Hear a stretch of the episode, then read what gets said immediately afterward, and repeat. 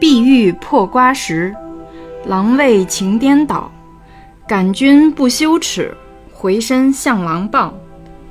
大家好，欢迎收听《野史下酒》，我是张小娘。我是恶霸波。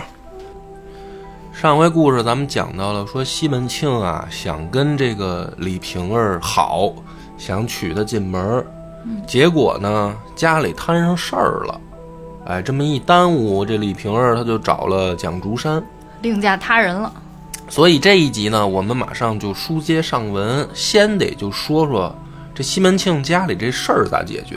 嗯，哎，就是说这个如鲠在喉，你要是不把它解决了，西门庆这个剧情就没法正常往下推进了。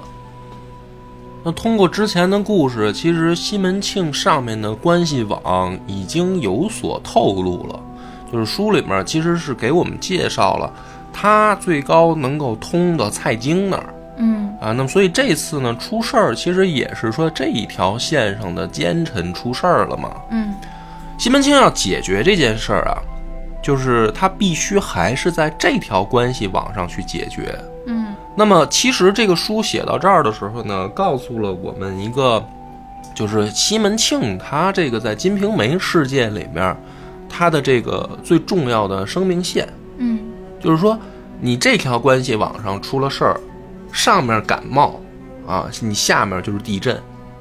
呃你想解决的事儿，还是要通过这个关系网来解决。嗯，所以呢，他就派了一个家人，叫来旺，去到京中去找蔡京。我们可能会觉得很奇怪啊，就是说，因为蔡京这条线上的奸臣出事儿了，那你找蔡京还有什么用？嗯，对吧？其实我们讲这个故事的时候，就是来分析啊，我们会分析出来一个就是《金瓶梅》世界里面官场的一个怎么讲呢？比较接近于文人真实的样貌。因为咱们打一个比方，就是说，比如我们现在人啊，你去看所谓的官场，某种意义上讲，你看到的最高啊，就叫公私斗争。嗯，就是说什么叫官场斗争？其实作为普通老百姓，我们没有人真正去经历过或者感受不到看过，或者说你身边也没有所谓的高官，嗯，对吧？嗯。那什么叫高官？就是说，说蔡京这样级别的叫高官，那么他这样级别的，在咱们就是说现在社会是什么？叫国国级干部嘛？嗯，是你在新闻联播里面能够看到的那些大人物，嗯，对吧？那那你说你现在人，你身边有这样的人给你去了解吗？就你周围有有所谓的国级干部，或我者是说我是没有，啊，或者说你派一个人，或者说你朋友圈里有国级干部的微信吗？你是不可能的嘛，嗯，对 吧？国级干部应该也没有那么多私人微信加这加加加这个加那个的吧？啊、这不是，我觉得是个人啊，他一定都有自己的社交圈儿。就说你说国级干部，他也得用，他也得，有家人吧，他也得有朋友吧，只不过是你接触不到。嗯，那么《金瓶梅》的这一段描写啊，就是说他真的要正面儿，就是直面的去描写到一个视角，深入到一个国级干部的家中。嗯就你能明白这个区别啊。就像比如说，《红楼梦》好玩的是说，我们看到的是一个呃所谓的贵族家庭内部生活。嗯，就比如说你老什么豪门恩怨、豪门恩怨，那都是电视剧。就真正豪门如何生活，对吧？你那个镜头深入到人家家里，那其实呢，你如果没有这样的文学作品的描写，那么我们就只能停留在所谓的想象层面了。嗯那么这种想象层面呢，那就是说白了，老百姓的想象能力就是说，呃，皇后娘娘那早上起来不得两碗豆浆啊，是不是？一碗热的，一碗冷的，啊，这皇帝要出巡了，那是不是得是西宫娘娘烙大饼，东宫娘娘卷大葱啊？那不得吃好的？那就是说白了，这个是，就是 贫穷限制了想象力。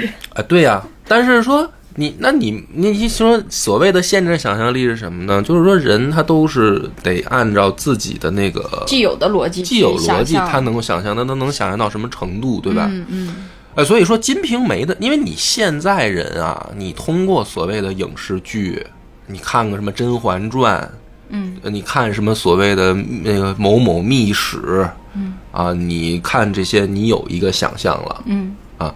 那你现在看的这个东西，就是明朝时期的所谓的这种文学作品，就是《金瓶梅》，就是它是也是给了你一个想象的，呃，所谓说的那个投影，就相当于我们现在在影视剧里面看到的所谓贵族、所谓高官这些的生活、生活、生活图景啊其实它的原型来自于像《金瓶梅》这样的这样的从古代流传下来的对文学作品。对，它是它是这些小说其实遗留下来的呃一些蓝蓝本为底稿，嗯，对吧？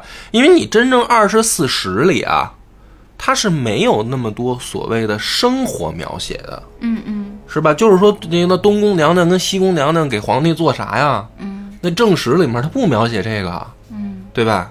那你那你文人的这个所谓的呃这个想象，它从哪儿来啊？其实就是以小说这样去影响它传下来的。嗯，那就我们就听听，就是说在《金瓶梅》里面，他的这个视角去给你看到蔡京去经历这种官场他们家的事儿，到底是怎么来做的。啊，你才有了一个大概的意识说，哦应该怎么弄。当然了啊，这里面我还要强调一点，它并不一定真实。嗯，就是说，虽然《金瓶梅》的作者我们到现在不知道他是谁了，你呃说兰陵笑笑生他是谁啊？嗯不知道嗯啊。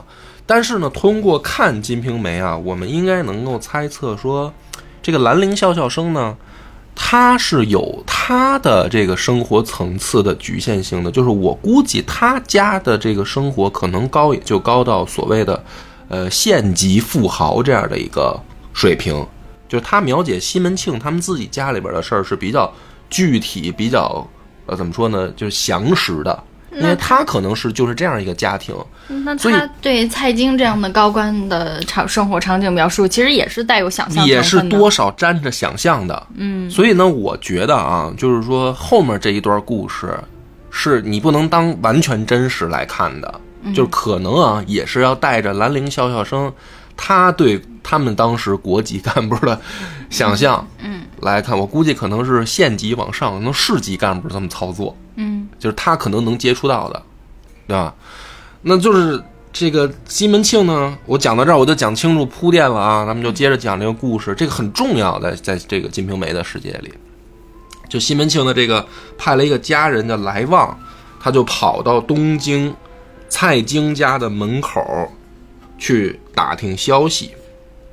那么这个家人呢，他在这个蔡京他们家门口就先和这个门卫嗯就盘到了。他说：“太师老爷在家吗？”这个门卫就说：“说朝中议事去了，不在。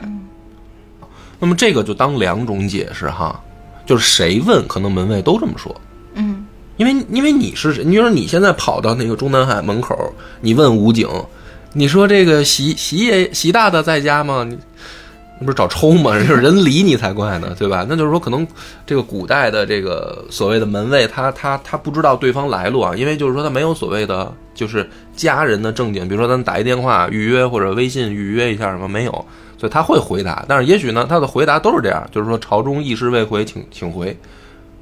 那么，于是这下一句就很关键，管家翟爷在家吗？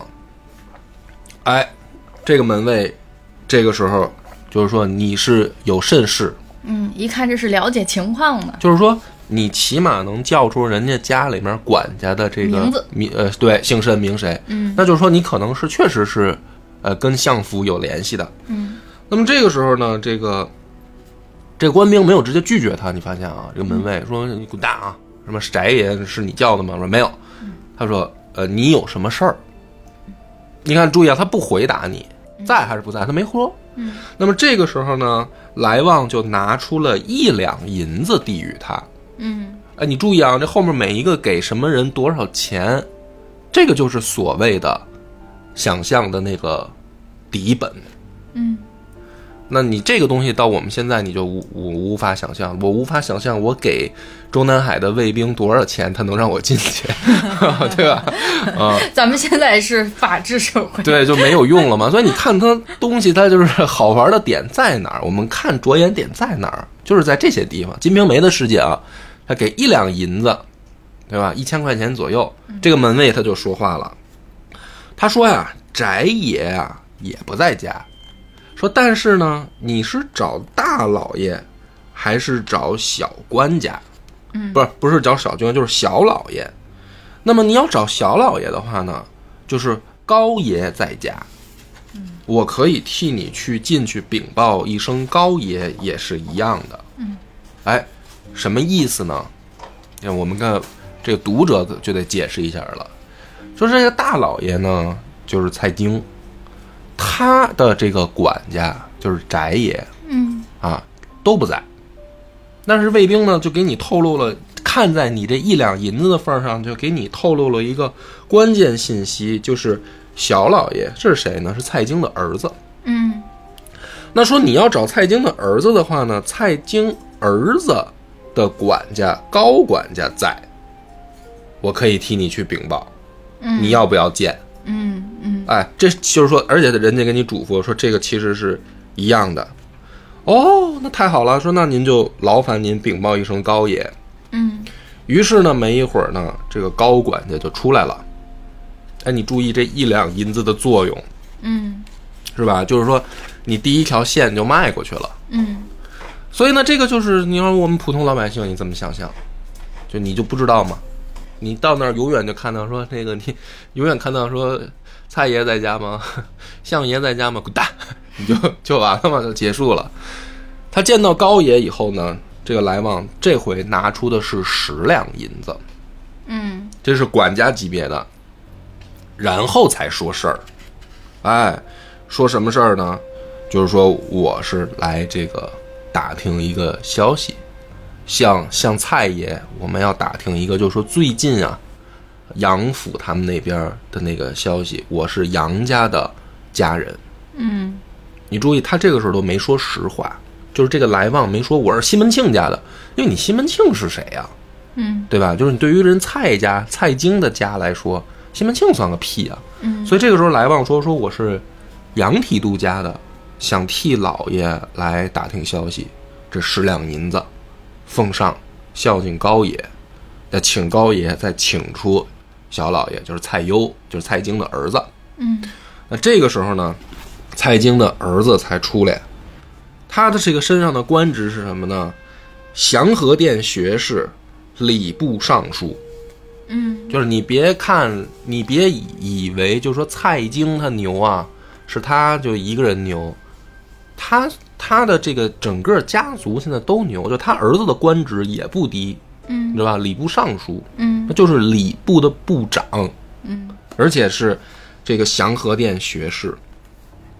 那么这个蔡就是这个来旺就跟这个蔡攸就说说我是杨老爷家亲戚陈红的家人，就是更接近实话了。因为什么呢？你这个时候胡说八道容易被识破了。就是蔡攸是跟杨家肯定就更熟了，嗯对吧？那就说我是杨老爷的亲家陈红，其实也没到最真实，因为西门庆是陈红的亲家，嗯，就是还是隔了一层。然后就说说这个，我们想打听一个消息，注意啊，事儿还是没谈。然后这个时候，袖中取出接铁，地上上面写着“百米五百担”，什么意思？就还是礼物，但是这个东西就不是随手能给的了。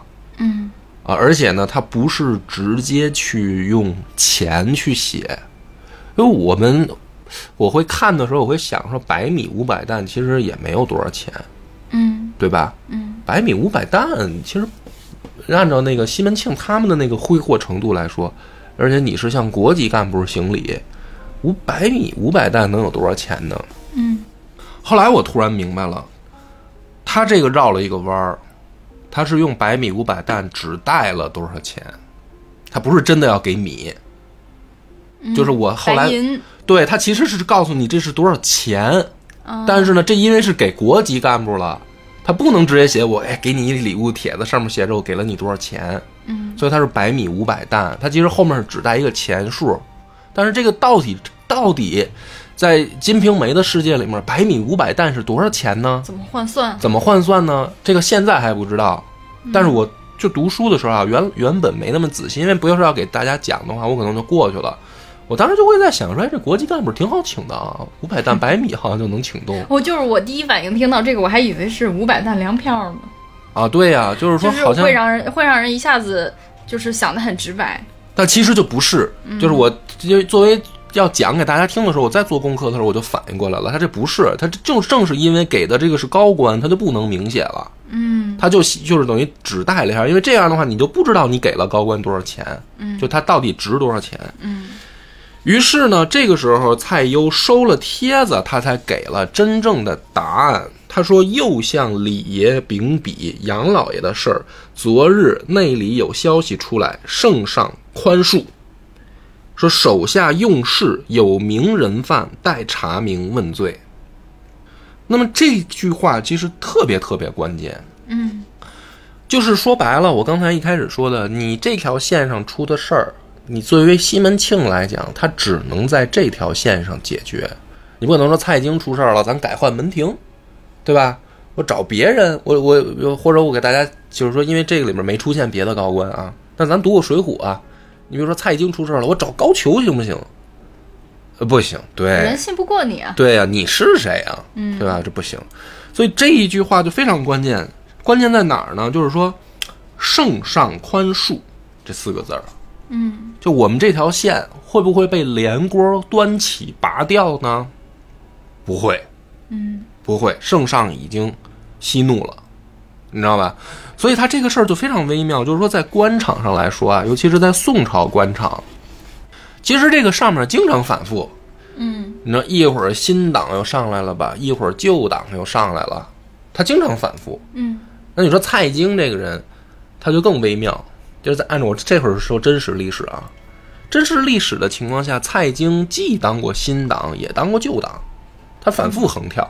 嗯所以说这样的人，他大而不倒， 你知道吧？就是说他出什么事儿，可能他其实这一辈子里面经历这个官场斗争啊、同僚弹劾，哎呀多了去了，他不倒，你知道？所以西门庆在《金瓶梅》的世界里面说，真的碰上事儿了。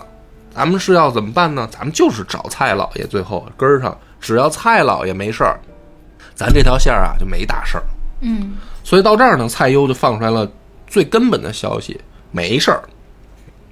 但是呢，他们家的这个没事儿，不代表完全没事儿，因为下面还有一句啊，说手下用事有名人犯，待查明问罪。这个话也很微妙，就是像那个所谓的，你看那个黑社会电影，说大哥啊，每次没什么事儿，但是呢，每次出事儿总得找几个小弟进去做苦摇，就替大哥顶罪嘛，这叫替罪羊嘛。嗯，承担分担火力。哎，对，就是说这个事儿是跑不掉的，你不能说每次皇帝息这个息了怒，然后全都抹了，那不可能，你总得找几个出来顶罪吧。嗯就是说手下用事人犯。那么于是来旺呢就说说，哟，那我们这个，您看要再看详细的消息，找谁呀、嗯，就是说上面啊，这个是大风向定了，这条官场的这条贪官线儿现在没事儿了。那那我们谁是替罪羊啊？嗯对吧？这个这个人名单从哪儿看啊？嗯于是蔡攸呢就说：“你找这个资政殿大学士监礼部尚书李邦彦，去找他。”然后这个时候呢，这个来旺就肯定就得求他了，对吧？不认识人家是吗？对呀、我这个什么什么什么李邦彦，这我们又是一哪儿认识啊？这得通过相府、相爷您这边的能量，我们才得才能去上门拜访啊。牵个线儿。于是这个时候，蔡攸又封了一个礼物帖子，给了来旺，并且说呢，我手下的管家带你去。嗯哎，你看啊，这个就是说，实际上人家真的是在帮你解决事儿。嗯就是我们在这个《金瓶梅》的世界里的视角看，因为什么呢？如果说他到这儿，他可以不管你了。嗯就说白了，我给你指了条明路了，哎，那这个事儿我就算完了呀。对，因为你给这个钱本来就是买买消息，对你这个钱是买消息，嗯啊，那据我又不是帮你解决事情，还挺热心肠儿。所以你看你都会，你的感觉就是，哎，是不是蔡优热心肠啊？其实不是，是不是热心肠？因为我觉得这个就是所谓的潜潜规则。你既然能登我的门，你给得起我这个钱，你就是我这条关系网上的利益的一环，我是有责任要保护你的。对吧？就是说你怎么建立起自己的一个所谓的关系网啊？你说，你说咱开一公司啊，咱自己家买卖，说员工出点事儿，如果你帮他了，那你是不是就选择帮到底？嗯，就你要么就不帮嘛，嗯对吧？你把他开了，他出点事儿，那你要帮，你是不是就帮到底？嗯，你帮一半儿，要不人家也不念你好。但是钱呢，都得你自家自己出，你明白吧？就是说蔡优帮他所谓的封了多少钱再进去，只是我给你打个投石问路的这个信儿。嗯，你说再给这个李邦彦多少钱？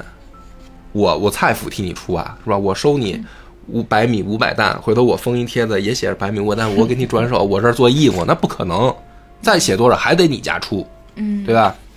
所以呢，而且这个就是后面他就能，其实就在这个故事里面，他就他就给你揭秘了百米五百担到底是多少钱。嗯，于是这个来旺呢，就又跟着高管家去找到了这个李府。这个李府呢，一看拜帖，就等于一看这个等于是蔡京他们家的管家领来的，就叫进去了。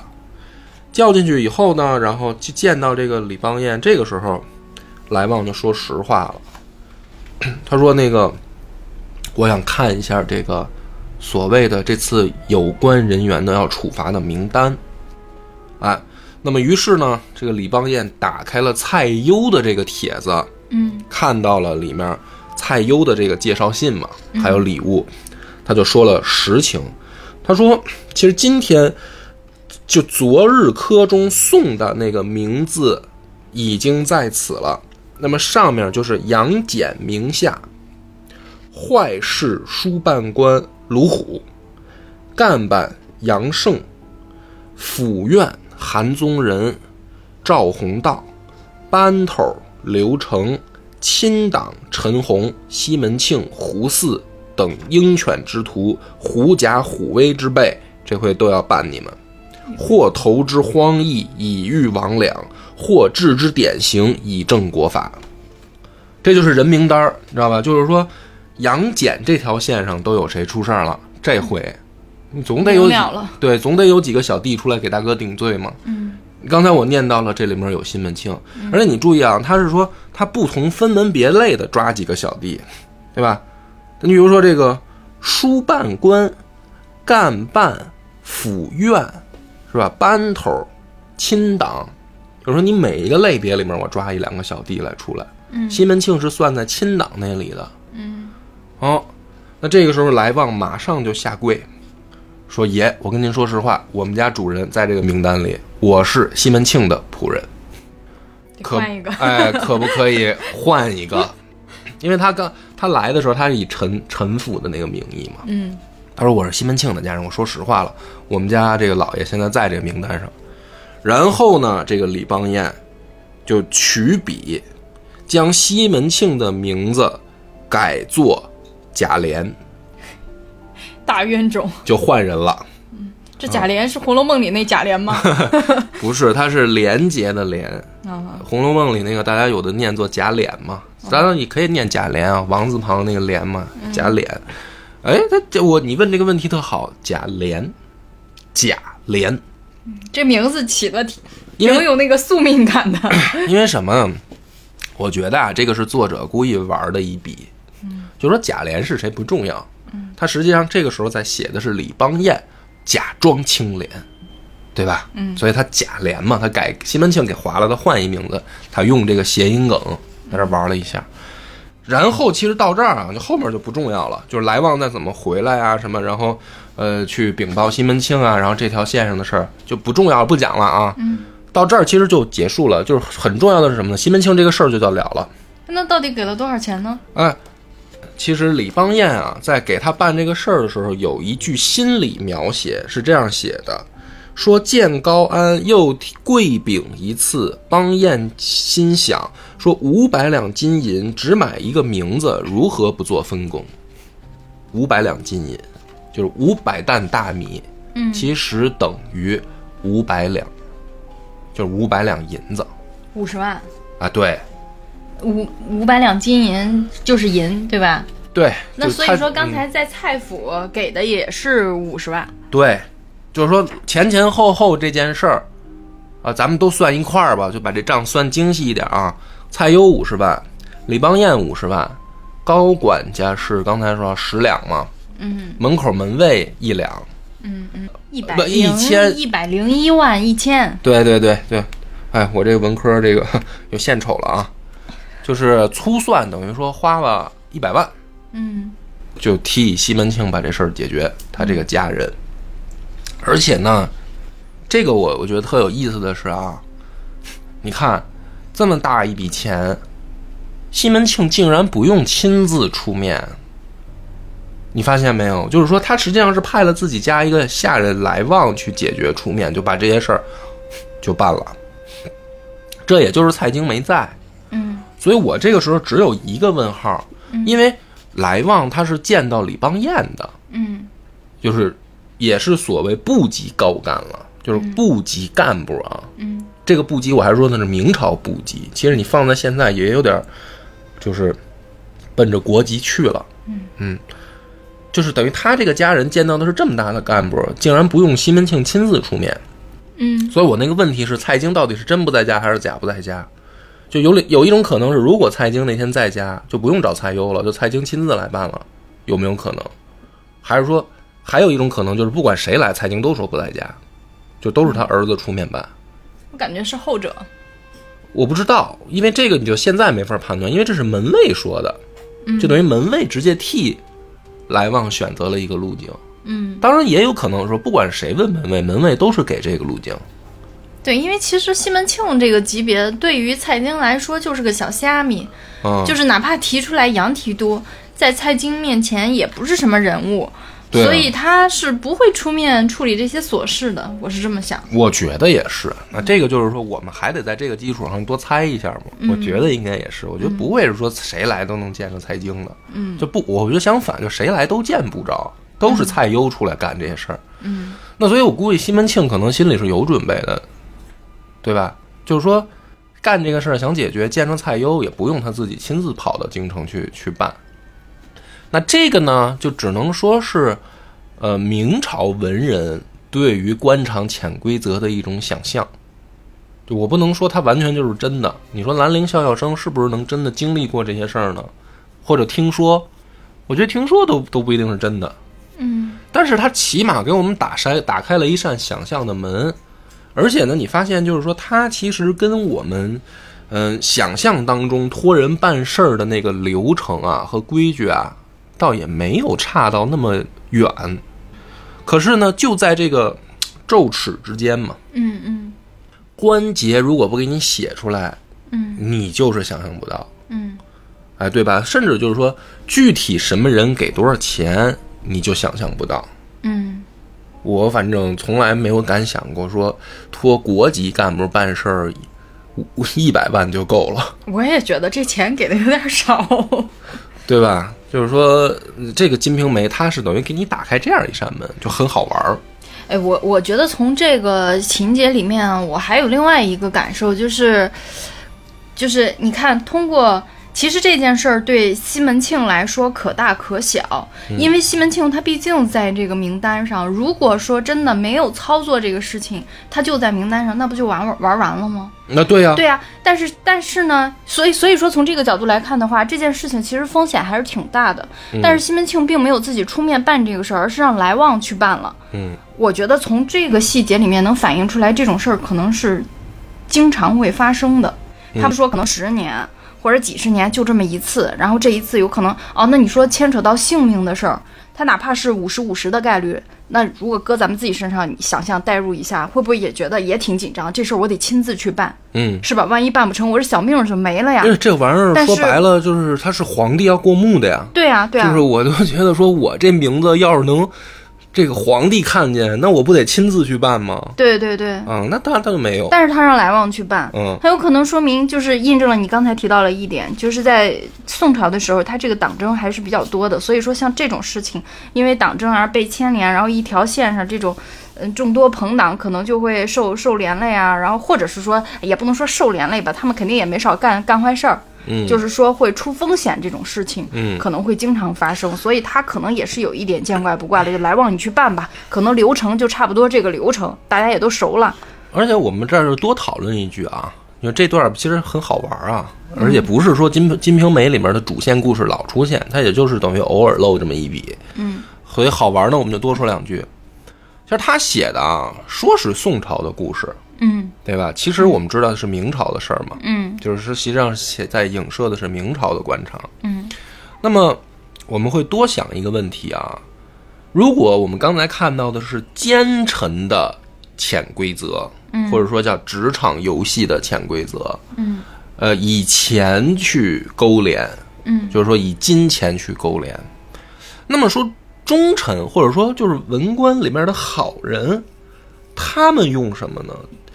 如果说他们也有这样，因为我们知道宋代也好，明代也好，是有所谓的小团体党争的。嗯那么我们所谓的坏人说用这条线，就是说用这种方式去勾连，用钱去打通关节，去办事儿。嗯那么好人用不用呢？我们打引号的好人用不用呢？就比如说，你说宋朝啊，蔡京他这条线上的小弟出事儿了，他是这样给了你一个蓝本。嗯咱们假如说反过来，比如说司马光的线上如果出事儿了，他怎么办？他难道不管自己小弟吗？也会管呀我觉得也会管，嗯对吧？嗯那么又说什么所所谓的这个苏轼嗯啊、黄庭坚他们嗯这条，他们就比如说都是我们打引号啊，历史意义上的所谓好人嘛，嗯，对吧？或者比如说明朝的张居正，嗯他手下这条线啊，那他们如果之间小弟之间出事儿了，他们会不会管呢？也会管我想也会管。就是说，所谓的党争，党争就在于此，就是咱们是分门别类、分派系的。嗯你派系的我就要打击你，嗯，我派系的我就要保护。嗯，那么坏人之间呢，可能在里面用金钱作为润滑剂。嗯，好人之间他用什么呢？我想可能没有那么多用金钱，可能是说朋友关系，呃，或者说叫这个互相之间的这种怎么讲？呃，情谊。对吧？我比如说黄庭坚出事儿了，你说苏轼会不会管他？或者说苏轼出事儿了，其他几个朋友会不会管他？可能也管，但是不用苏轼应该去拿钱了吧？嗯。我觉得哈，哎，这个这个话题就越说越深，越说越多，越说越好玩了哈。啊我我可能我对这个明朝和宋朝的这种感觉哈，大部分确实是停留在一些影视剧和一些影像的那种纪录片儿当中。嗯我是感觉你刚才说这个所谓的好和坏，嗯它不能，它不能就是是纯的好和坏，就是不一定一方一定是贪官儿，一方一定是清官儿，它肯定不是这样的。我觉得就是只是相对来讲，就只是在这个剂量上有差别。那在对比对纵向对比来看，宋朝给我的印象和感觉哈，可能因为那个时候，嗯、比较那个政治比较清明，然后它也比较富足，所以说这个党党争呢，可能没有特别，嗯，没有那种特别黑暗的那一方。就比如说印象比较深的就是王安石主张变法，是吧？然后苏轼他们主张这个保守派，就是反对变法。但是你说两方有坏人吗？其实没有，没有坏人，他们就是政见不一样，然后都是想让这个国家朝廷都变得更好，我对吧嗯不？相信，我跟你讲，我不相信。你先不要打断我，嗯然后那到明朝的时候哈，可能是因为明朝看这个什么东厂之类的这种看太多了啊，给我的感觉就是他那个朝廷当时的政治环境就是偏黑暗一些。你要跟我说哪一方一定是清官，他就不贪，纯靠朋友关系维护自己的那个朋党，我是感觉我我不太信，我我这就是纯感觉上。然后另外另外一方，呃然后另外一个观点哈，我们再回到。初始就是说这个党争哪方好哪方哪方坏，就是我们在讨论这个点。就是我觉得，呃，相对来讲可能会有就是比较比较就是你可以说他是偏贪官性质，然后偏奸臣性质的那一派。然后呢，可能另外一方呢就是偏清廉，然后偏就是这种勤政这一派。但是我我并不觉得说勤政的这一派他一定没有金钱交易，但是可以我可以确定的是，就是就是我自己觉得。这个清官儿，比如说历史上也有一些特别有名的这种清官儿，然后那个好官儿是吧？那他肯定相对来讲，他会在这个，在这个比较正派的这一这一派党争的呃派系里面，会成为其中的一个环节。可能他这个地方没有金钱交易，可能他比如说受庇护啊，或者是他度过一些他的政治风险啊，是由于是来源于他的上级。哎，我可能就是单纯的欣赏这个官儿，哎他是个好官儿，他会呃为为为国为民做事儿，所以我不能让他出事儿。我觉得这嗯种情况下，就对是对对，我就我就开我开的头就是想让你理解到这儿，其实，但是呢，我这儿就反反问一句，就是说我、我我猜的啊，诸位自己去想，就是说，难道从仁宗朝开始，一直到这个神宗、英宗、哲宗、徽宗，嗯，这五五五位皇帝执政期间，嗯，只有一个蔡京是奸臣吗？就是说，蔡京是我们公认的坏蛋，嗯，他办事儿一定是像《金瓶梅》这样描写，一定是靠钱去运转，嗯对吧？嗯，那么我的问题就反过来问诸位一句：难道从仁宗开始，一直神宗、英宗、哲宗、徽宗这五位皇帝执政期间，只有一个蔡京是坏人，是这么玩的吗？不是如果只有一个人，他敢这么玩吗？那肯定不是啊。对，所以问题就在这儿，就是所谓的这个呃潜规则，它一定是经过一定时间的运转才产生的。而蔡京，你注意，它其实主要活动的范围是在徽宗朝，也就是说北宋的末年了。嗯如果他这么玩儿，一定不是他开创。我我这是我想象啊。那么我就想的是说，其实从不管是从那个范仲淹的时代，还是到后来王安石、司马光的时代，还是到后来的所谓蔡京时代，这种潜规则它一定是都存在的。那么 它只能说分清好坏在哪儿呢？我们也不能去想象完全说所谓的清廉好官，他就不用这套规则。那么比如说礼物算不算？算 啊，对吧？就是说，他可能不像《金瓶梅》刚才我们讲的这样，他就直接用钱去给你写的这么明白有多少钱。但是文人士大夫之间送礼算不算？比如说，我送你一幅画儿，字画、玉嗯石，我送你一块石头，甚至我送你一块香料，可能背后数字就价值不菲，嗯对吧？嗯那你说这个算不算？比如说，呃，那我们我们不是说真的苏轼有这事儿啊，嗯嗯，我们现在不是在给你讲史实啊，因为我没有看到苏轼的事儿上有。但是，比如说有没有可能，比如说苏轼出了乌台诗案，其他几个朋友来帮他，嗯想营救他，嗯对吧？比如说，比如说，甚至那个王王安礼他们也都想营救苏轼嘛，嗯就去皇帝面前说好话。什么王安石自己也给皇帝写信了。嗯，那你说将来苏轼见面，真的那么轻飘飘的一句说感谢厚恩就完了吗？那有点不懂事儿了。我觉得肯定会有一些礼物的这种互动，对？吧？对对吧因为这个礼物它也可以除了寄托呃表达谢意，然后或者说相对来讲用物质来回报，它也可以是一种情谊的代表啊。啊，对呀、对吧所以我们就说啊，说这个这种事儿，呃，你怎么就能说这些文人士大夫，我们认为的好人，他送礼物，他就不是所谓的贪腐？蔡京用钱就就是所谓的贪腐呢？这个事儿就不能那么简单的划等号。嗯你像苏轼这样的文豪，他写一幅字儿出去都值钱，嗯嗯更何况他经手的礼物，对吧？嗯那你同理，蔡京可也是大书法家，嗯你怎么知道人家真正在运行的时候就是通过钱呢？因为咱们刚才讲的是《金瓶梅》是小说，嗯，你怎么就能知道人家蔡京运行的时候就不是通过礼物呢？人家也是名士啊，这不是说我们现在站在后人的角度，我们看到了哦，从北宋这么多年就他妈蔡京一个坏人，他一定是用钱。蔡京能混这个圈子，他一定也不用钱。嗯，所以我们讲到这儿，其实我们再多一步想象，就是所谓官场系统的这种潜规则，整体坏的是体制，就是你不是说谁是好人谁是坏人，然后写一个故事，我们看啊，蔡京他这条线上用钱，对吧？谁用钱谁就是坏人。如果直接这么简单的去画等号，那你的这个世界观就太简单了，对吧？那就是跟我要钱的他就是坏人，跟我要要这个让我让我去想办法给他找副字儿的就是好人。对它这个东西，一个是没有那么清晰的边界感界定，再有一个就是你评判它是到底是它是好官儿还是坏官儿这个事儿，它有多个维度去评判。对，所以它真正问题出现在的是这个运行的体制里面出现了 bug，可以让人钻空子，这个是问题，你知道吧？可是可它是哪朝哪代的体制不是这样呢？哎，我朝嘛，呃不，我们就说古代嘛，嗯古代对历史嘛，嗯所以它都有这个问题，它都有这个问题，对吧？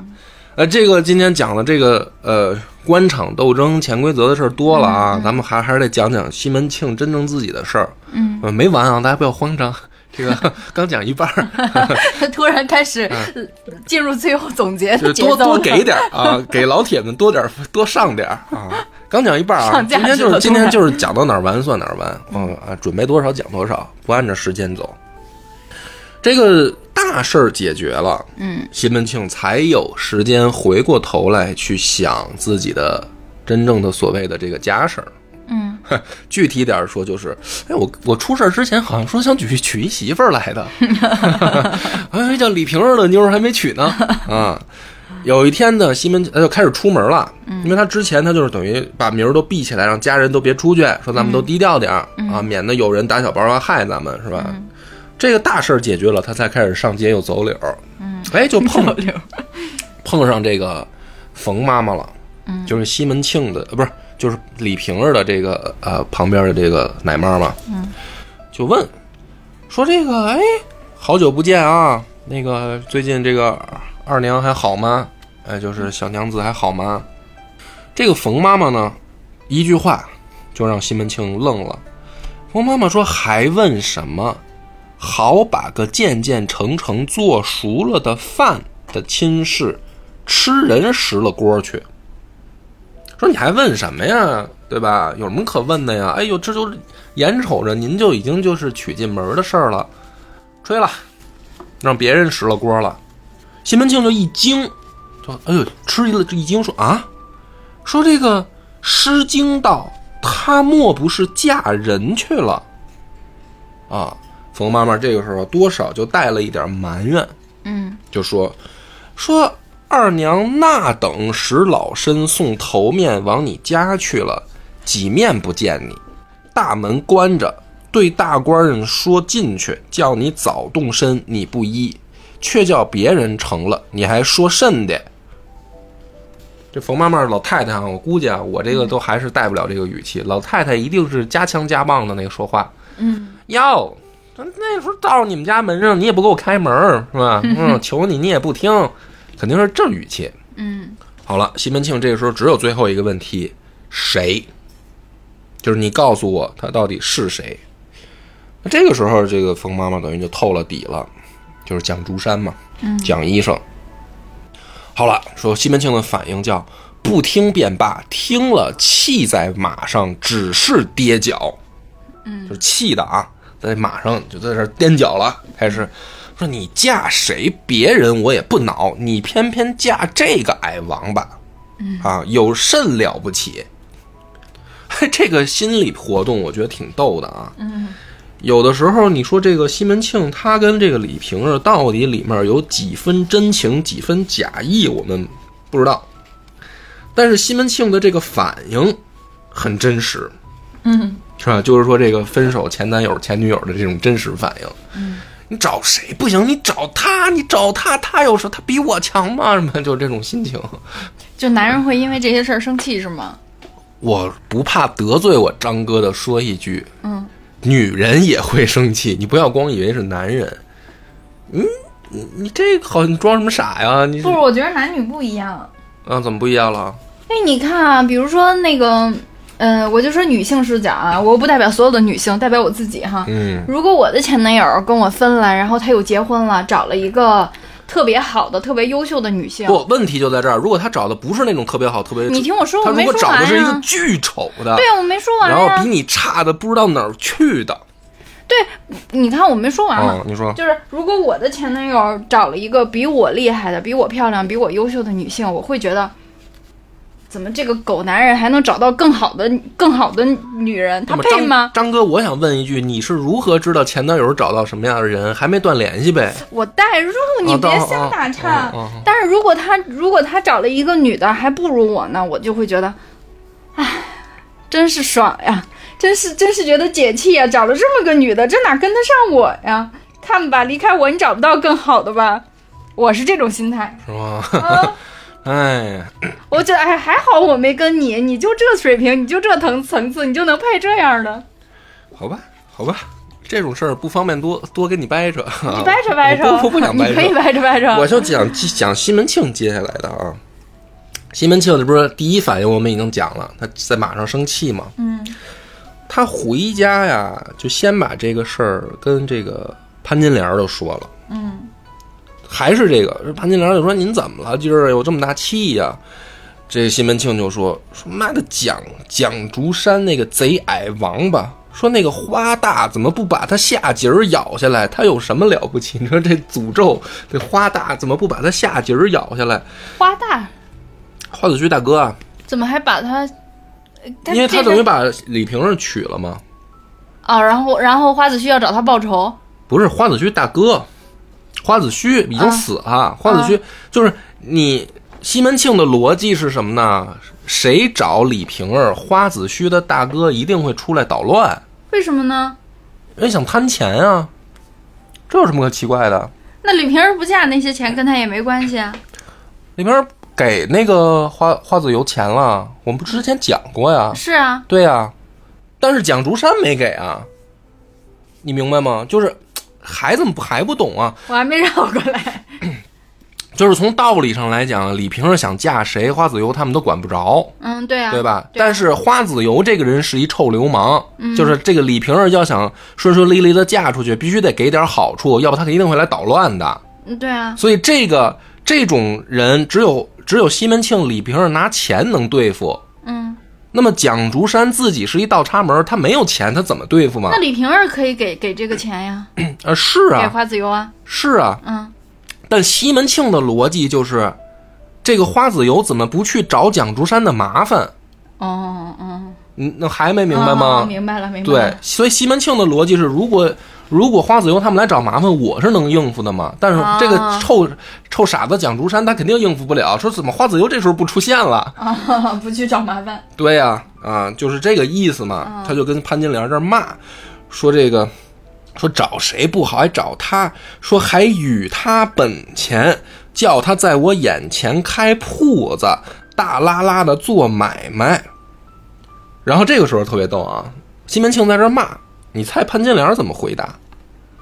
潘金莲有什么好回答的？劝他消气。哎，你看简单了，你当不了潘金莲，你不够表。潘金莲这个时候第一反应啊，就是看见西门庆在这儿说这事儿骂呢，她第一反应是：奴当初怎么说来，让你先下米儿，先吃饭，你不听，只顾来问大姐姐。常信人调了，丢了瓢，你做差了，埋怨哪个？这个时候我跟你讲的是什么呢？这个就表啊，这个小婊砸，他你说你看你看，就是把怒火引向大姐那儿吗？你都对你都没弄，你都没反应过来。西门庆现在啊不太理智，你知道吗？嗯他生气呢，他正乱骂呢，他不太理智。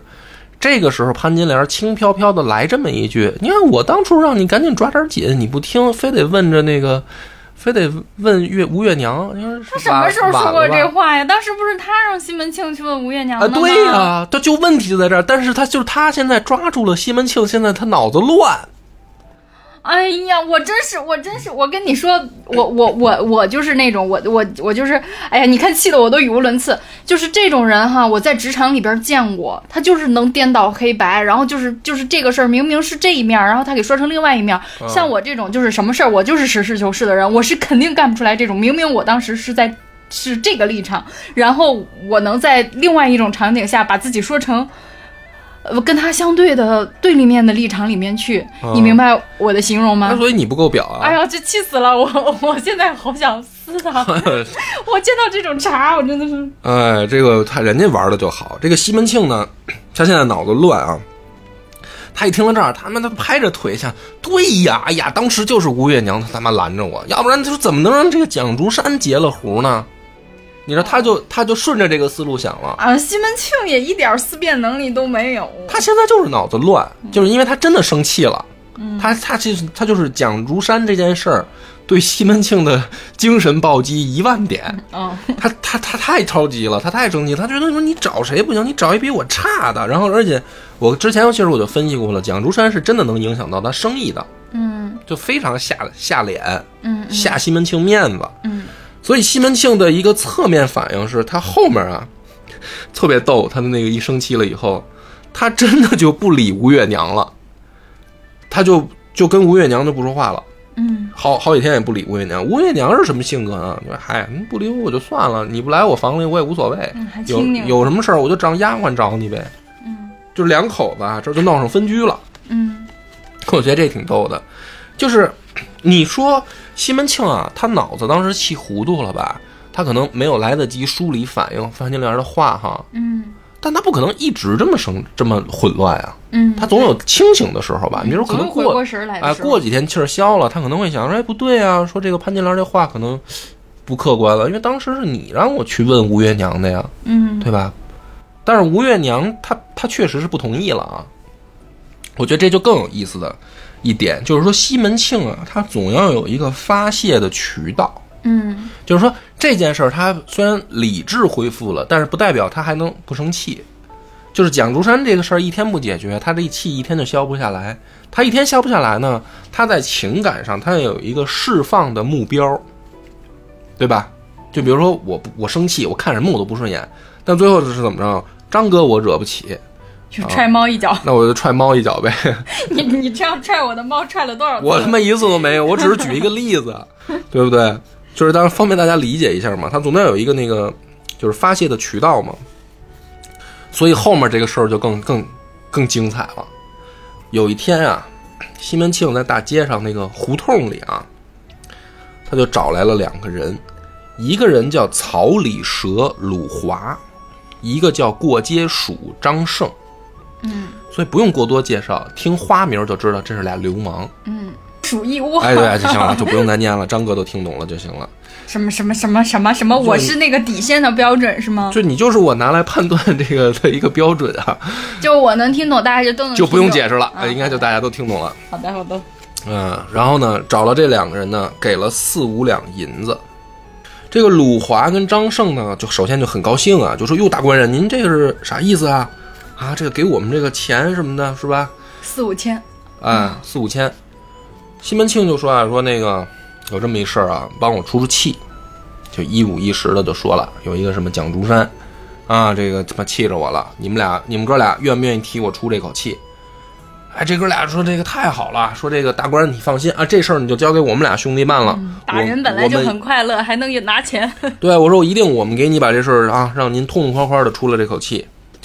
只有这个时候，张胜在最末尾还嘱咐了一句说：“望大官人明日到下提刑老爷那里，呃，答应就行了。”就是说，这个张胜啊提了一个要求，嗯呃，说能不能给我找一工作，也不是什么特好的工作，啊嗯就是他们当地下提刑，下提刑就比如说下法官吧，嗯啊、下法官，他以后家里要是缺跟班儿了，嗯您能给我呃勾兑一下就行。怎么还得指指定人呢？嗯那你废话，你找大哥，你不得找当地有头有脸的、有有权有势的吗？哦，他这已经找好目标了，现在。啊，就是他找好目标了，嗯然后说希望西门庆帮忙给推荐一下，找份工作。嗯，这个事儿不难，因为后来我就剧透着说，西门庆就给他办了。那这个这个下提醒，他是一个公务员吗？对啊，就是白白道上的嘛。啊我跟跟你说了嘛，就相当于现在的法官。啊，哎呦，那他这一要就要了一个正经公务员职位是吗？呃，不是，他不是去当公务员，是下提刑的跟班儿，哦，不是现在有法官家的对呃一个法官佣私人的随从啊啊啊，所以不是什么特高级的工作啊。啊！西门庆说：“行啊。”于是这哥俩就欢欢喜喜的就把这事儿揽在身上了。这个时候我讲这么一句是什么呢？就是说，呃，上一集其实有人就是等于评论，然后私信就问我，说这个他，因为因为我上期就说了，就是西门庆一定是要收拾蒋竹山的。嗯，有人就会不理解，说西门庆怎么那么牛逼啊？难道说真的是他做到了，他想收拾谁就收拾谁吗？嗯哎，所以我特别详细的给你讲了一下，他找这俩地痞流氓的成本是什么。四五千，四五千，加上介绍一介绍一当地的这种算是工作，嗯也就是说，那个朋友的问题，西门庆那么牛逼吗？想收拾谁就收拾谁， 他就不是西门庆牛逼，是谁能满足这样的条件，谁就是想收拾谁就收拾谁，明白了吧？嗯，不是说西门庆这个人牛逼，是调动地痞流氓的这个，你把它想象成一个标准线，谁有这个标准线以上的能力，谁就是可以做到想收拾谁就是收拾谁。嗯，就是说这两个地痞流氓不是说你是西门庆我才帮你，嗯，去去去弄这个事儿嘛。嗯嗯，啊，你比如说今天是下提琴很亲很自好理解亲自来了，很好理解嗯啊，是吧？也行。所以呢，这俩哥俩怎么干的呢？他们就跑到了蒋竹山的药铺，然后直接就问蒋竹山说：“你这个药铺里面有没有狗黄啊？”哎，蒋竹山说：“狗黄是什么呀？什么是狗黄？没听说过。说说没有狗黄，只有雄黄嗯啊，没有狗黄。啊，那那个没有狗黄，说那真的不知道，还做生意呢啊，没有狗黄没关系。说那个你有冰灰吗？我就不跟大家绕弯呢，他说的这些都没有，他自创的，就他自创的，他就是来捣乱的。嗯这讲出来说，冰灰我也没听说过，这是啥呀？说我们这儿有那个上好的，呃，南海波斯国产的冰片，你是问这个吗？嗯，这俩说你他妈懂个屁，我们要冰灰，什么要冰片呀？啊，没有就算了啊，没有啊，我们我告诉你，你这生意本来就就就火不了，那咱就说正事儿了啊。你看你生意这么差，你得还钱，那你借我们钱，你肯定挣不出来。蒋春山就更愣了，什么哪儿跟哪儿啊？我就还你钱我 什么时候跟你借过钱？啊！哎，这个张胜和这个黄这个这个这个这蛇鼠吧，我就叫蛇鼠兄弟吧，这好讲。蛇鼠就兄弟就说了，说你看，嗯、你去年找我这个兄弟借了三十两银子，说要开这个药铺子，啊，到今日我们来看看你生意如何嘛，是吧？你要是说我们要的东西你都有，说明你能还上这个钱，生意应该不错。你说我们要啥你也没啥，那你还是赶紧还钱吧。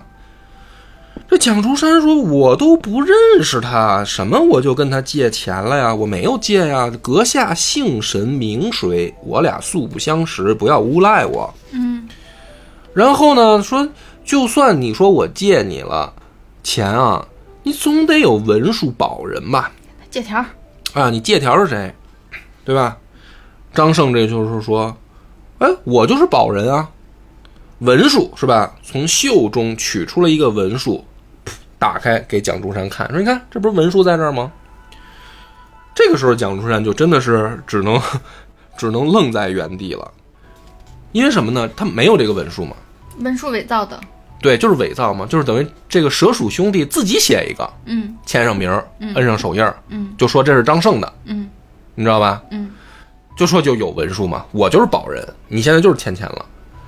那蒋中山就说：“你这不，这不是就是硬赖是吧？说我懂了，你们俩是来找事儿的。”嗯，就这个时候他就是不是就明白了，他不是讲理，这就是等于把屎拉在脸上了要。嗯，好，你们来是找事儿的是吧？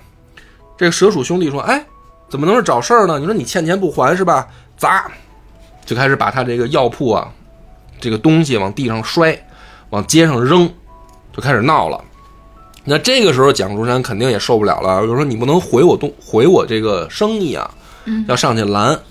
于是呢，蛇鼠兄弟就开始打这个蒋竹山，打的这个满脸是血，披头散发，在店里抽他。俩地痞流氓，因为蒋竹山又又不是武松，对吧？他就是一郎中，说白了，他是一医生嗯，啊，就让这俩地痞摁没嗯在有地上战斗力，打，对，嗯打得满脸血，头尾都散开了。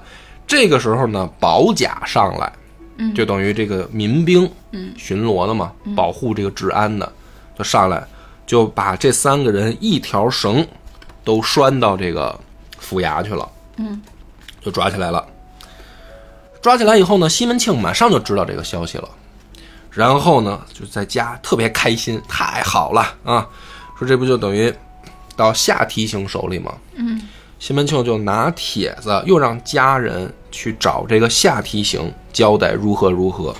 那这块儿我都不用细讲了，因为我前面等于讲了，连蔡京府上他家人都是可以拿着钱去趟的，嗯更何况一个县里面的一个提刑官，就是县里面的一个法官嘛。然后这个下提刑就自然就知道该怎么处理了啊。第二天就开堂，上堂就审，就说谁就，而且这个话呀，就是奔着蒋竹山就来了，上来上来就问说，指这个蒋竹山说说你为什么欠人钱不还？哎，这个蒋竹山说，我说我怎么能欠钱不还呢？说大老爷，这个我没有。这个下提刑直接说，文书在此，这张胜就是保人，如何没有？你这就是属于什么呢？就不讲道理了，对吧？因为你按照咱现在来说，你文书是干嘛的呀？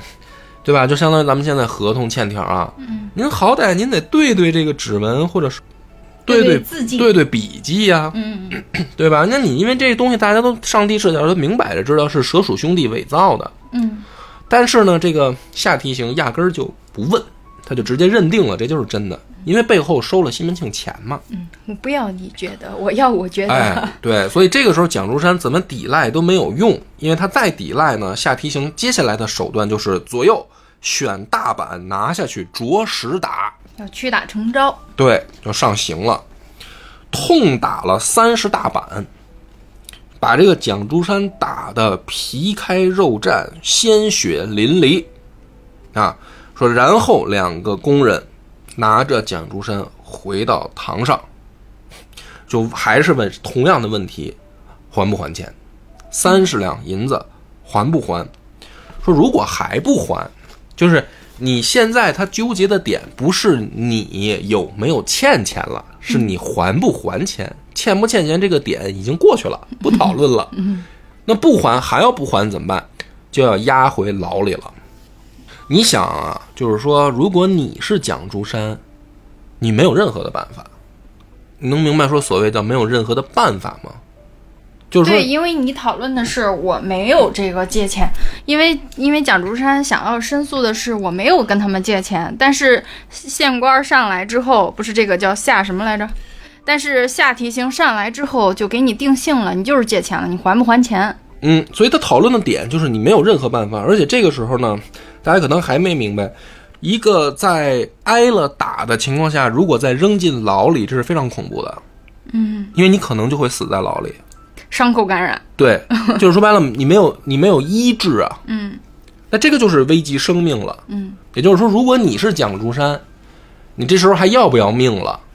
要、啊对吧？？我们不要把自己每一个人都想象成武松啊，反正我我当不了武松，我一板子都不挨，我马上我还钱， 你别打我，我还钱。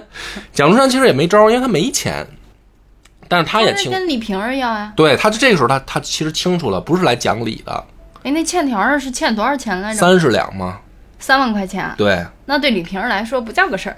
但是蒋中山没钱嘛，但是这个时候他知道了，要是对自己的命比起来，这三万块钱得得想办法了。嗯于是呢，他跟老爷就说：“说我还钱，我认了，我是欠他们钱了，我不我不狡辩了，我还。”于是呢，这个工人就拉着蒋竹山就回家取钱嘛。嗯这个时候，蒋竹山就跪在那个李瓶儿那儿，就说：“说你再给我拿三十两，我现在就是要还这个钱。”嗯，这个时候，李瓶儿的反应啊，叫啐在蒋竹山脸上，然后骂道：“说你这个没羞的王八，你说递什么银子在我手里了吗？现在还问我银子，说我早知道你这王八砍了头是个债庄子，瞎了眼，我也不嫁你。说你这个中看不中吃的王八。”其实就是嫌他是个软饭男。哎，也是哈，就是说， 是软饭男，是软饭男，没错。嗯，因为本钱都是李瓶儿出的。嗯，但是我们之前其实也讲过，蒋竹山这个人是有点儿真才实学的医术的。嗯，怎么现在李瓶儿就是他他在倒插门的时候，李瓶儿就知道他是软饭男啊？嗯他现在无非就是说啊，这个软饭男还在外面欠了三万块钱嘛。嗯，那么至于说骂成这样吗？那会不会是因为西门庆？西门庆没事儿了，他就突然间又看这个蒋竹山又不顺眼了，又开始后悔当时没跟人西门庆了。一对比，更看他不顺眼了。嗯，这个张哥很敏锐啊。 呃，对，两个原因，你说的就是一半了，二分之一是这个原因，嗯还有另外二分之一，其实书里是写了，只不过我没给你讲。嗯就是蒋竹山啊，花样儿嗯，玩儿那方面不如西门庆。嗯就是西西门庆啊，你别看他光长得帅，嗯就是他床上功夫还好。嗯可是到蒋竹山这儿的时候呢，满足不了李瓶儿，嗯，不和谐。不和谐，哎、这个是另外二分之一。所以呢，就是说，我们把这个两个原因啊解释清楚，嗯就是你就可以理解李瓶儿为什么说这个时候这一番臭骂，就是他为什么情绪转变会这么大，就他已经这个时候开始讨厌蒋竹山了。嗯这个时候呢，蒋竹山就没办法呀，就在底下这个哭哭啼啼的，就说说这我就这三十两银子你要不给我，我就可能就没命了呀，是吧？我就让人打了啊什么的，说你好歹让我把这个钱还了，我自己得这个得得得得治病啊，还得。嗯最后呢，说李瓶儿扔了三十两银子在地上，嗯就还是替蒋竹山把这个钱出了。蒋竹山呢，就等于给这个工人嘛，就等于交给官府了。然后这个时候，李瓶儿就说了，就说啊，你呀、也不用在这儿留了，我也不留你啊，您爱上哪儿去上哪儿去吧。说我怎么知道你后面还有没有欠债没还呢？最后这个蒋竹山的结局就是哭哭啼啼的，忍着屁股疼，自去另寻房儿。然后，而且走的时候，李瓶儿花钱制的货物一个也不许带走，净身出户就。净身出户了。而且走的最后一下，李瓶儿还让冯妈妈舀了一盆水，赶着去泼蒋竹山，就临出门就赶紧走，晦气天那！样啊，就把这个蒋竹山赶走了。哎，一日夫妻百日恩啊，怎么能这样呢？啊。所以就是说，这个李瓶儿的转变是不是有点儿这个巨大了呢？啊，是不是有点太这个巨大了？嗯到底是不是我们想的那样？说这个两个原因，张哥分析出来一个，说听说西门庆没事儿了，这心思又活泛了；另一个是蒋竹山啊，床上功夫不行，这个不用猜，这个是书里明给的。嗯那么，他就同时有一个问题啊，就是李瓶儿，你既然这么做啊，你有信心西门庆要你吗？就这个是一个新的问题，嗯就是你怎么能确定你现在赶走蒋竹山，西门庆就还会继续接受你呢？对吧？你怎么这么自信？万一啊，你把蒋竹山赶走了，西门庆不要你呢，怎么办？对吧？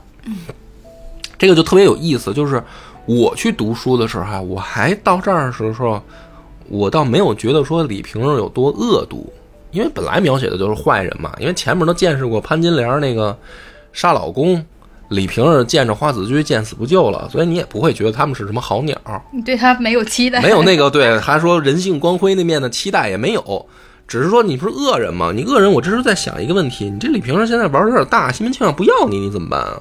嗯往后一读，我突然发现原来是我想多了，就是他有非常清清信心和清晰的信号，有有知道西门庆是会要自己的。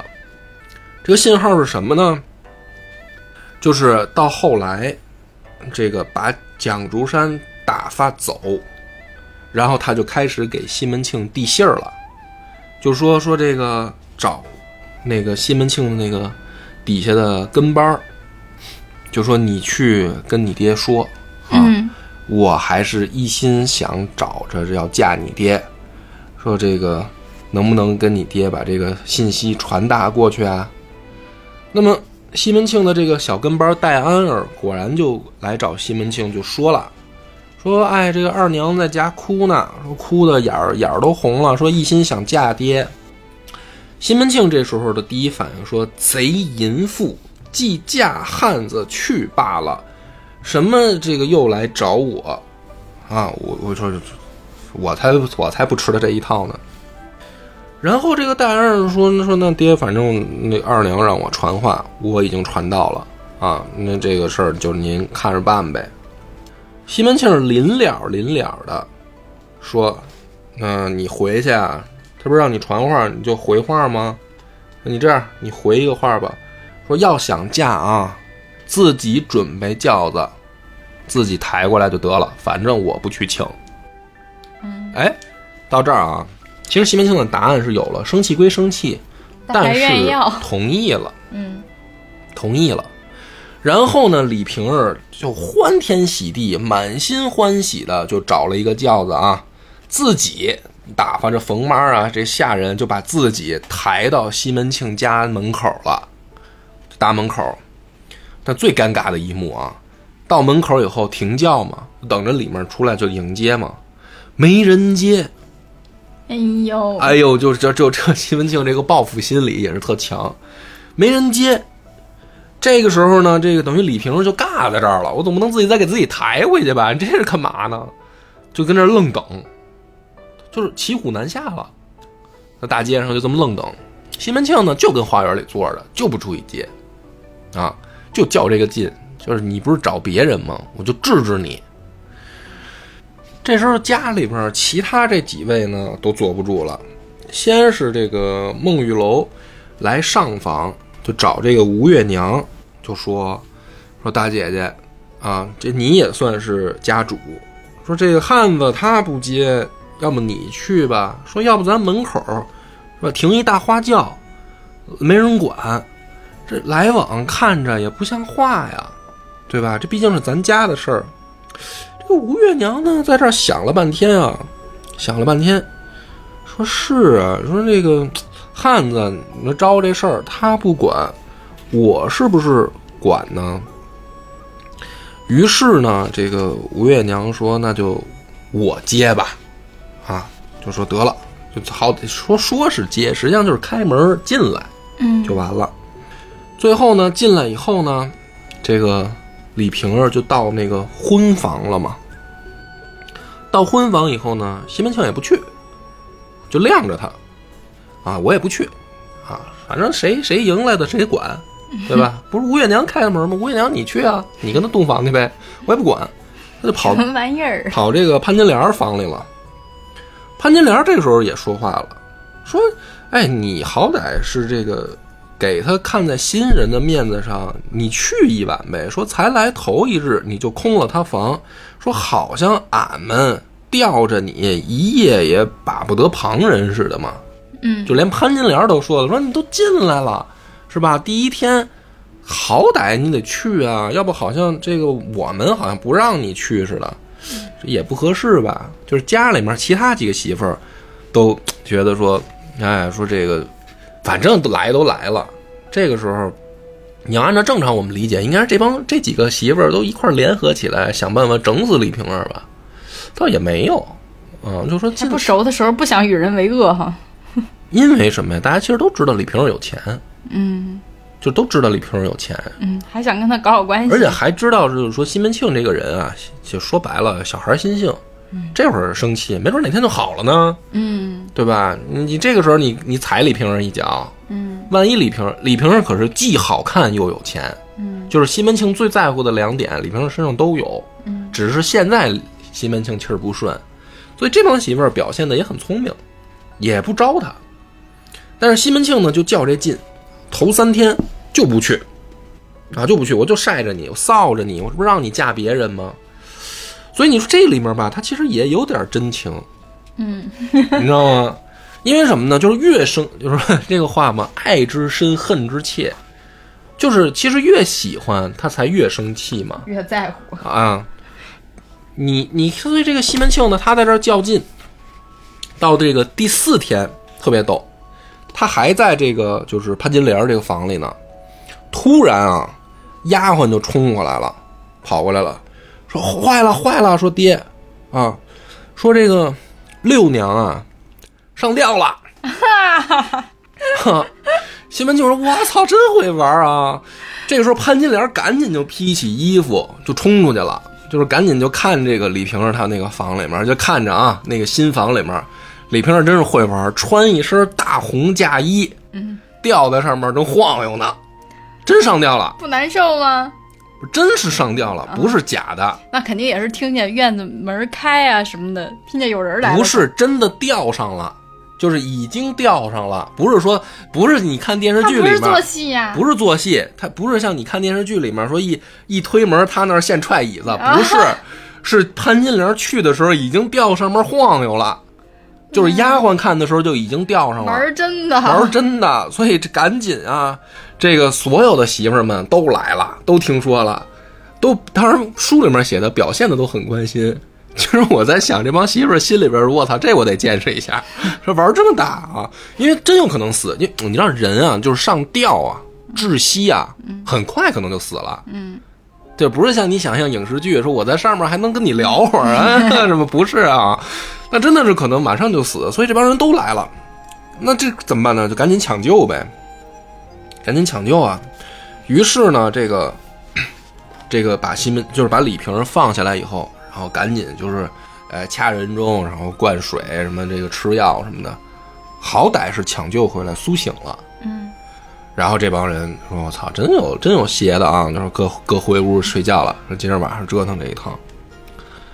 李呃西门庆呢特别逗，就是说好，你这个搞这么一出，你是逼我来见面了，嗯，对吧？我我不是不见你吗？这回也见了，那那咱就得算算账了。说这个第二天啊，拎着这个马鞭子，然后呢把这个花园门一关，嗯，还出门外面放话，谁也别来啊，谁也别来，就是气势汹汹，就是我他妈要抽死这娘们儿啊，嗯谁也别管啊，谁都甭劝我，拿着马鞭子关了花园门就就进去了。然后还有一笔特逗，这个潘金莲跟孟玉楼啊，就站在花园门口就听，他说：“哎呦，打人喽！”我们就在那儿听，说看你怎么收拾李瓶儿。然后西门庆进去了，进去了以后呢，就是看这个李瓶儿就躺在床上嘛，也知道他进来了，也不理他，嗯，就是假装不知道，啊就也不理他。西门庆就就生气了啊，进来以后就拿这个鞭子啪啪甩两下，说：“你给我过来，跪下，把衣服给我脱了，跪下。”就还是打潘金莲那这一套情节 似曾相识，啊，是不是很熟悉？对吧？然嗯他后就好这个，我觉得，他就 他确实就好这个，李瓶儿也不搭理他。然后这个时候呢，他就真的是着实在李瓶儿身上拿鞭子抽了几下，叭叭就打了几下。李瓶儿一挨抽呢，就也没招了，就是下来就开始脱衣服，就跪那儿，啊，然后呢，这个时候李瓶儿就哭啊，就说：“哎呀，我命苦啊，什么的，我不活啦，怎么着的？”西门庆就就说了，就说你啊，找谁不好？说你跟那个矮王八过去罢了。说你来我家干嘛？还在这儿上吊，还在这儿演戏。说你现在还在这儿哭啊？说你就别把我们家地弄脏了。你不是要走吗？你嫁人去，你不是牛逼吗？男生在这话就是站在这儿骂嘛。啊，李瓶儿就跪那儿哭嘛，骂半天。啊，李瓶儿就回了一句，说我也是吃那厮局骗了。啊，我被骗了。你别看啊，就这一句，好使。西门庆啊就不骂了，哦，哼，骗了骗了是吧？不是你本意哈。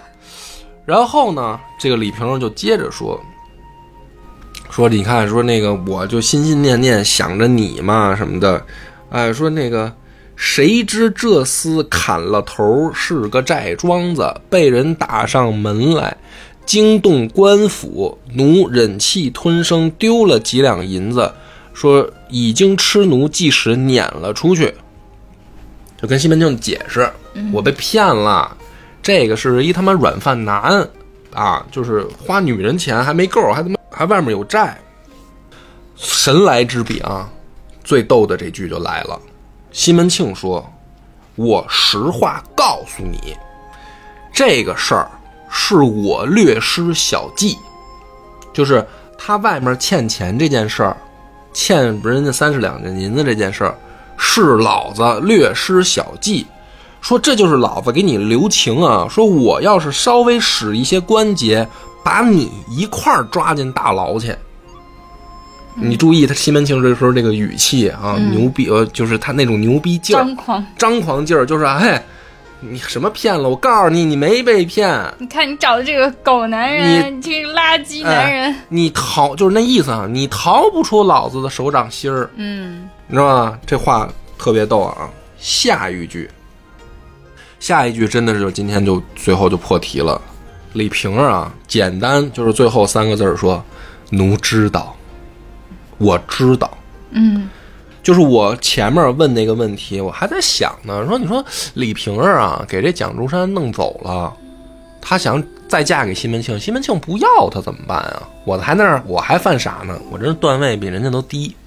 嗯李瓶儿这个一句就是知道，其实揭了底了，就是猜出来两了两个人的默契，其实都知道。就是蒋竹山突然，西门庆那边没事儿了，前脚西门庆没事儿，蒋中山立后马出面事蒋竹山立马出事，李瓶儿就知道这他妈一定是西门庆找的人，嗯，所以呢就坡下驴就把蒋竹山就轰出去了。其实两个人都有这个默契，这个默契其实就像前面西门庆跟潘金莲通过王婆是一模一样的，嗯，你明白吗？所以我就说他是对照着写的嘛，就是李瓶儿跟潘金莲两个人其实是对照着在写的，所以这就我也印证一句话，就是当时潘金莲其实心里面也是有这个默契的。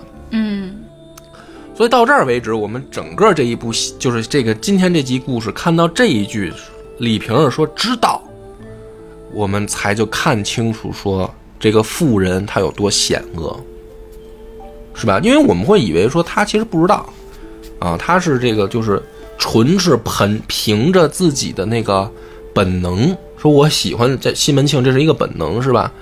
但是知道这个事儿，讲到这儿你就知道，这个里面是带着算计的。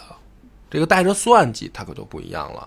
所以才有今天，就是我们一开始讲的那个张哥念的那几句诗，叫“碧玉破瓜时，郎为情颠倒；感君不羞耻，回身向狼报。”它是这个意思啊。那咱们今天这故事就到这儿了啊，咱们且预知后事如何，且听下回分解。